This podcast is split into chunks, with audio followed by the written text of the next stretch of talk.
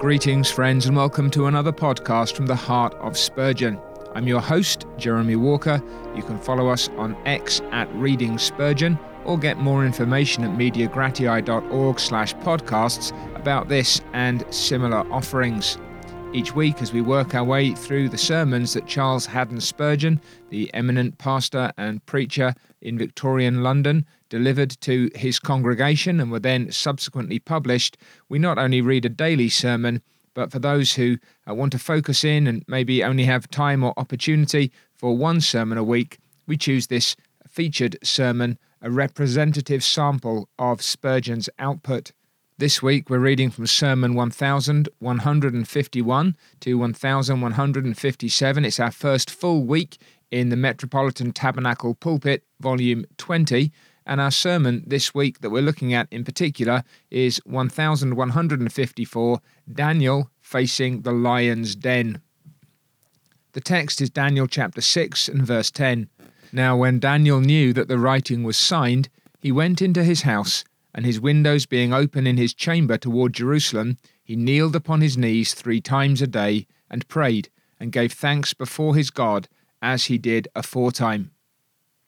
Spurgeon points out that Daniel was uh, of a royal character. This is distinctive. From his first appearance as a young man through to his old age, uh, he's truly a lion like man.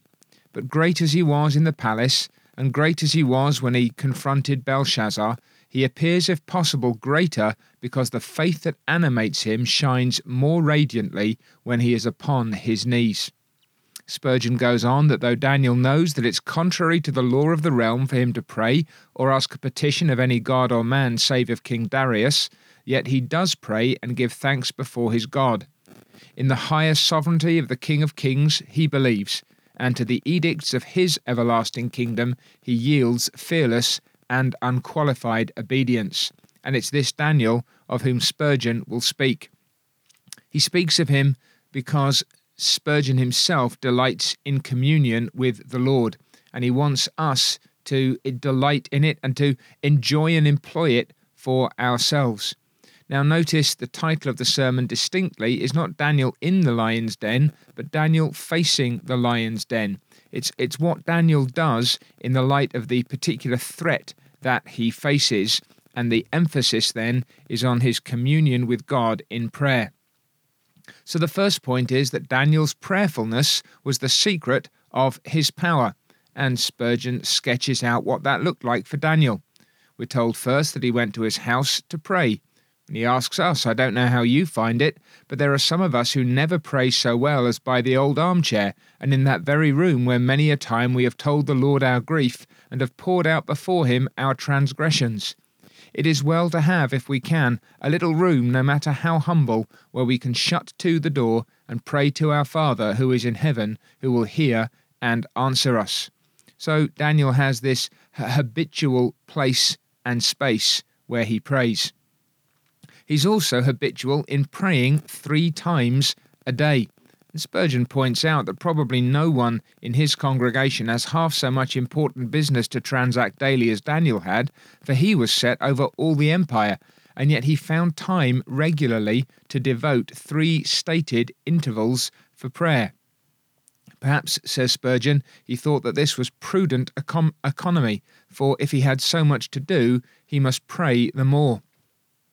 Then, Spurgeon identifies a singularity in his manner. That's something distinctive in his approach.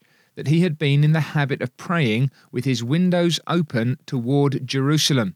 This had been a long habit and had become natural to him. It's not essential to his prayer, says Spurgeon, but he doesn't make any alteration. Jerusalem is the, the place where the temple ought to be. And if Daniel cannot go himself. At any rate, he's going to look that way, uh, showing his love for his native land, his uh, identity as a, a true Hebrew, and his love for Jerusalem and his eye toward the altar, the, the symbol of his approach to God.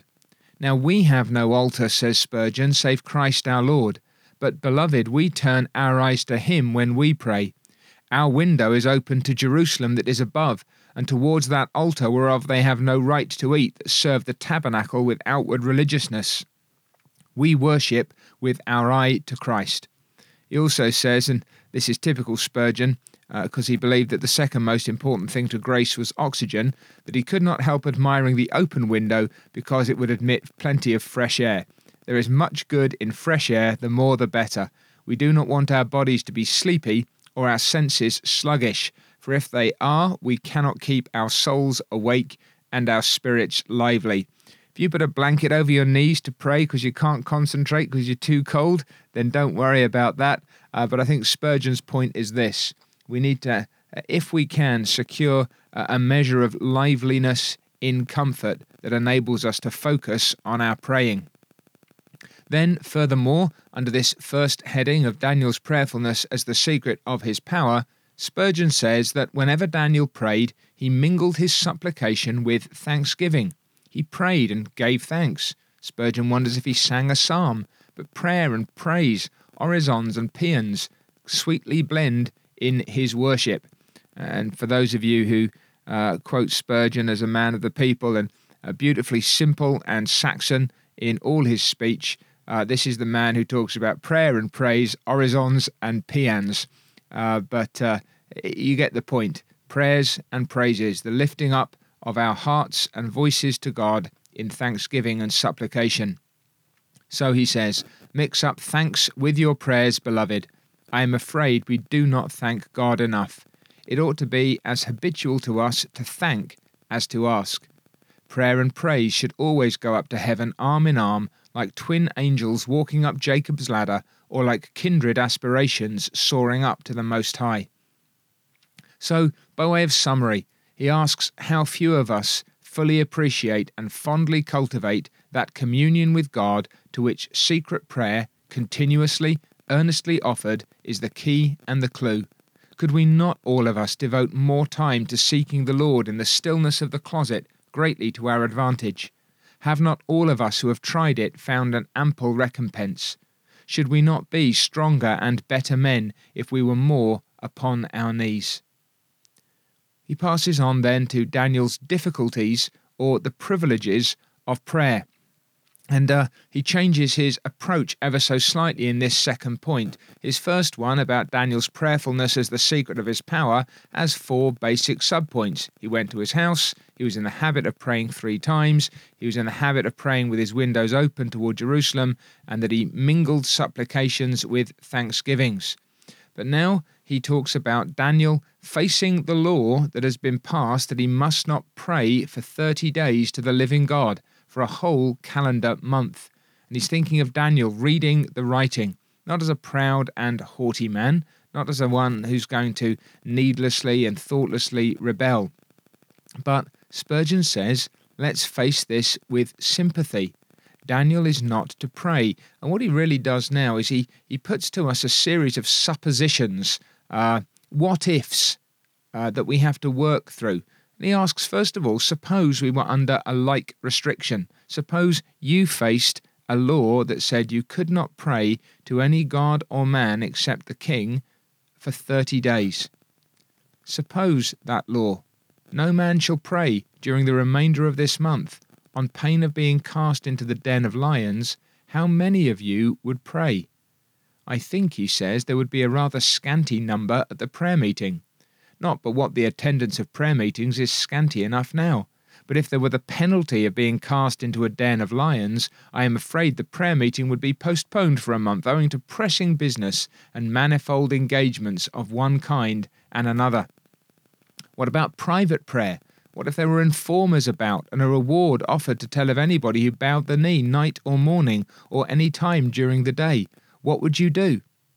Spurgeon gives some historical examples, and then tells us that if we quail at suffering for Christ and evade his cross, we may have to encounter a fiercer doom than the terror from which in our craven panic we shrunk. To shrink from duty, he says, is always perilous. To demoralize yourselves in demoralized times is a desperate alternative. Better go forward, better go forward, better, I say, even though you may have no armour. The safest thing is to go on Even if there are lions in front, it is better to go ahead, for if you turn your back, the stars in their courses will fight against you. He warns us that the apostate is of all creatures the most terrible delinquent, the man who turns away from God. His crime is akin to that of Satan, and the apostate's doom is the most dreadful that can be conceived. So he tells us it may be hard going forward, but it is worse going back. And uh, we need to consider how we might respond if such an edict were passed against us. But then he points out that actually we enjoy civil and religious liberty in our land. That's true for, I imagine, many who are listening to this podcast, but perhaps not all. But even then, because he wants us to value this privilege of prayer, he puts another supposition to us. Suppose that there were only one place in the world where a man might pray and offer his supplications unto God. What pains would you take to get there if there were some particular place where you could only pray and perhaps guarantee that you'd be heard? What an effort you'd make to be there. Or suppose there were only one man in the world who might pray. The man who was entrusted with the sole power of prayer in the world would surely have no rest day or night we should besiege his house with petitions and ask him to pray for us. But now that we may each pray for ourselves, and the Lord Jesus waits to hear those who seek him, how little is prayer regarded? Now, you notice that Spurgeon assumes, really, in all of these, that, that prayer is effectual. Uh, he's not, not questioning whether or not prayer reaches the ear of God, but he's questioning whether or not Uh, if you could only come from one place, or if there's only one person who might pray, how much we would value that. Or, again, suppose nobody could pray unless he paid for the privilege. What grumblings there would be from the poor, what meetings of the working men, because they could not pray without so many pounds of money. Or suppose he were bound to tell us that God would not hear our prayers all next week. You'd be afraid to stay in your houses, but equally afraid to leave them, scared with terrors in your bed, afraid to get up and face the perils of moving about. Dear soul, says Spurgeon, after these suppositions, do not live this night through without prayer. Get you to the mercy seat. Let sin be confessed to God. Let pardon be sought, and all the blessings of grace. Do not despise or turn away from that blessed mercy seat which stands open to every soul that desires to draw near unto God. So, Spurgeon wants us to value prayer, to understand these difficulties as Daniel faced them, but to grasp that the privilege of prayer is such that nothing should keep us from it. Then, having dwelt upon Daniel's difficulty, he now draws our attention to Daniel's decision, and says that when the king ordered no prayer, Daniel did not deliberate for a single minute.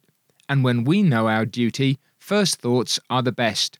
If the thing be obviously right, never think about it a second time, but straightway go and do it. So Daniel didn't deliberate or equivocate. He went to his house, prayed in the morning, went back, prayed at noon, retired to his house, prayed in the evening. I greatly admire one feature in Daniel's decision, says Spurgeon. He did not alter his accustomed habit in any single particular.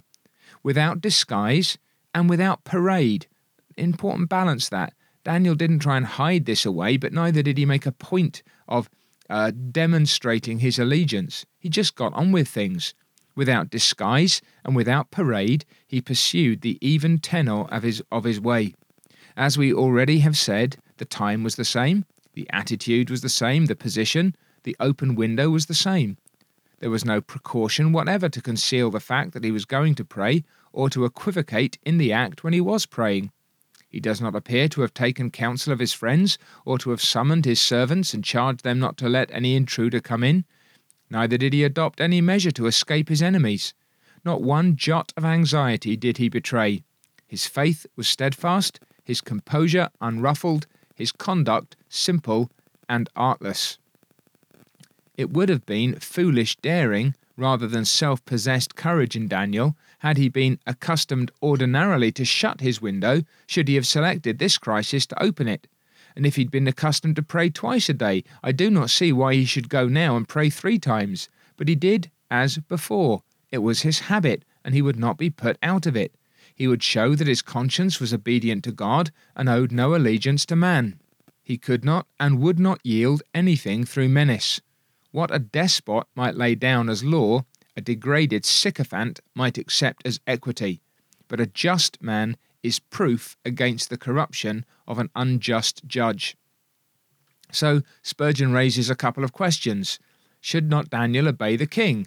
Well, certainly king's laws are to be respected, he says, but any law of man that infringes the law of God is, ipso facto, by that very fact, null and void at once. It is the duty of every citizen to disregard every law of earth which is contrary to the law of heaven. That cuts through some muck quite clearly, doesn't it? Remember, not bravado and not cowardice, but a straightforward obedience to God. Remember that if a man were to lose his soul in order to save his life, he would make a wretched bargain. But then he says, I can tell you what Daniel would have said if he'd lived in these days, and had he been like some of my brothers, I mean like some of my brothers in the ministry, clergymen of a political church by law established.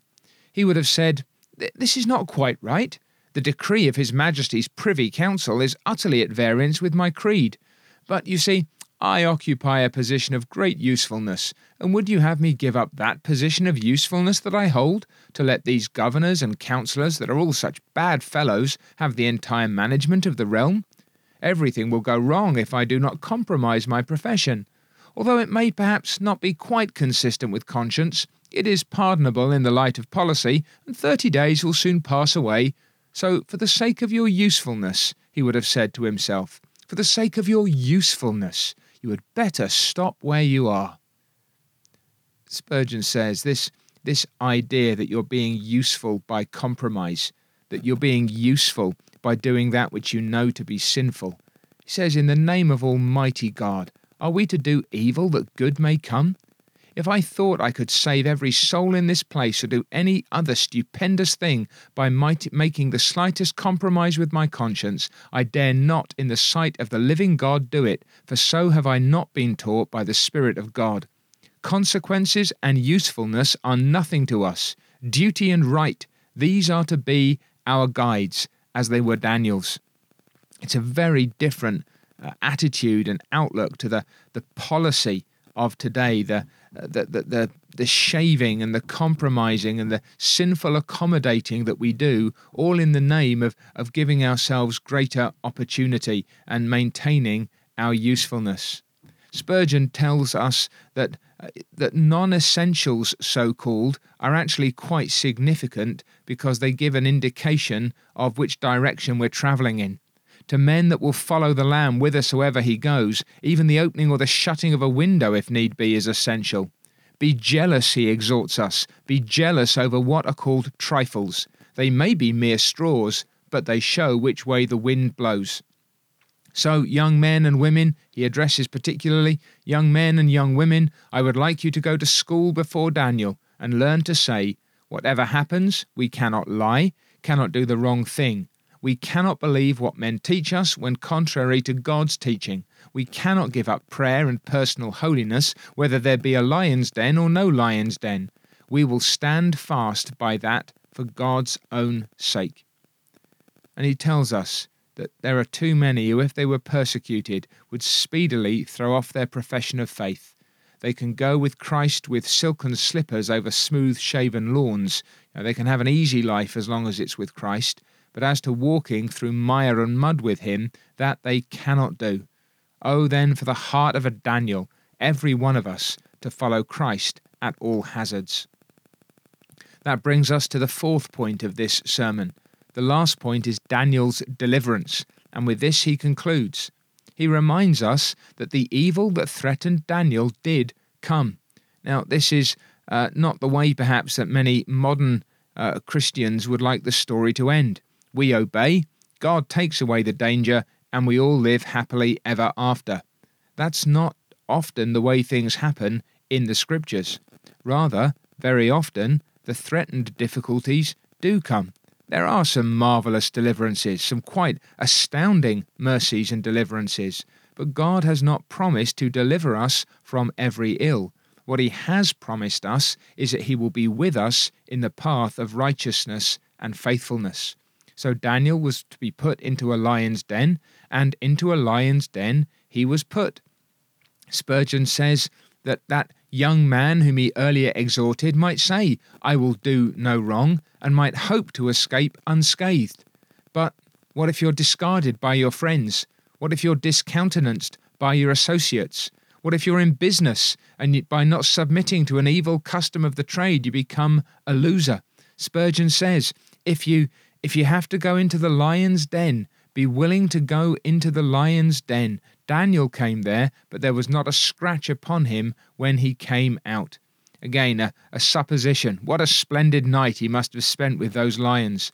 He says, I don't wonder that in after days he saw visions of lions and wild beasts. It seems most natural that he should. And he must have been fitted by that night passed among these grim monsters to see grand sights. So, in the morning, far from being a loser, he was a gainer.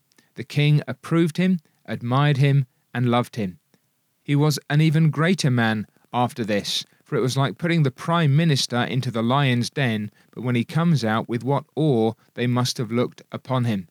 And I think we need to remember that even now we cannot promise that that's the ultimate outcome in this life. Yes, there may be a final vindication, there will be a final vindication. And it is wonderful that the Lord often does deliver his people, that those who honour him he honours, while those who despise him are lightly esteemed.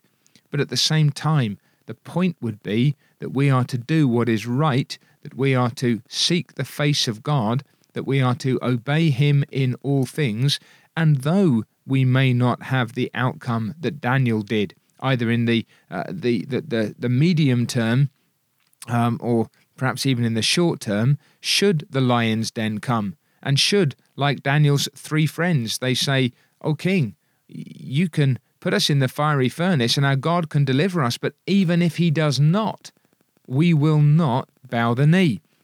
These men had no guarantee that the Lord would deliver them in their physical well being, but they did know that they would have an eternal blessing.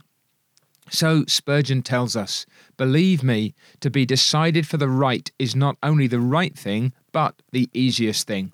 It is wise policy as well as true probity. If you will not yield an inch, then somebody else must move out of the way. If you cannot comply with their proposals, then other people will have to rescind their resolutions. So you will find that, if you suffer, and perhaps suffer severely at first for decision of character, you will get speedy recompense for all you endure and a grand immunity in the future. There will be an end to the indignities that are offered you. If it be not obstinacy, if it's not just stubbornness, a bloody mindedness, but real conscience, conscience that prompts you, you will rise to a position which otherwise you could not have attained. The opposition so strong against you at first will very likely lead to your enemies endorsing your views, and the dishonour you have meekly to bear will be followed by a deference flattering to your vanity, if not perilous to your future consistency. Only put your foot down now, then. Be firm and unfaltering now. If you yield today, you will have to yield more tomorrow. Give the world an inch, and it will take many an ell. Be resolved, therefore, that no inch you will give, that to the lion's den you would sooner go than that there should be equivocation, prevarication, or anything approaching to falsehood. However great the difficulty may be at the outset, yet do it, and you will be unhurt.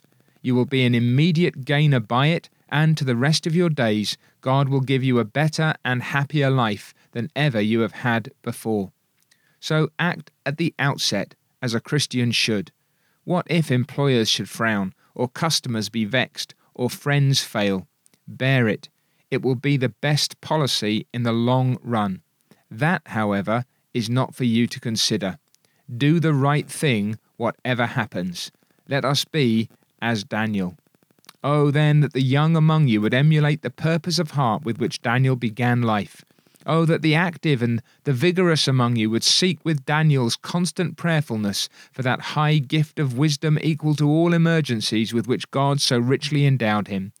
And oh, that the harassed, tempted, and persecuted among you would learn to keep a clean conscience in the midst of impurities, as Daniel did, to preserve, like him, faith and fellowship with the faithful and true God, though living among strangers and foreigners, profane in all their thoughts and habits, and to hold the statutes and commandments of the Lord as more to be desired than wealth or honour, yes, dearer to you, as Daniel accounted them, than even life itself. So shall you honour God, and glorify Christ, and bless and praise his precious name in a way which nothing else but decision of character can possibly lead you to do. God grant us all to have Christ for a Saviour and to live to his praise. Amen. So then, decision of character in the pursuit of God, in obedience to the Lord, regardless of what may seem to be the threats and the potential cost, Spurgeon urges us to be not just men and women of prayer, but men and women of conviction about prayer and other such matters of obedience, in order that, by following the Lord God, we may honour Him and perhaps suffer, but perhaps be delivered in a way that brings glory and honour to our Lord. And that is the great concern. Spurgeon says, Remember, it will be the best policy in the long run to do what is right, but do the right thing, whatever happens. We have to put even these things into the eternal perspective and remember that what we're living for is an unfading crown.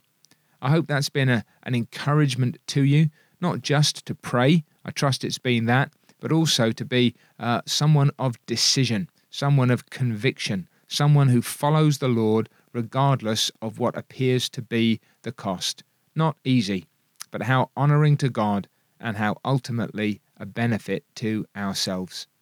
I trust you'll join us again next week when we're reading from Sermon 1158 through to 1164, our featured sermon 1161, Without Money and Without Price. So if you're able to read only the one, please read with us 1161, and you can sign up for a newsletter at the uh, mediagratiae.org website where you can get the featured sermon delivered to your inbox each week. Thanks again, and God willing, we'll have another opportunity to sit under the ministry of a man who, who preaches Christ and what it means to live like him and follow him all the days of our lives. Take care and God bless.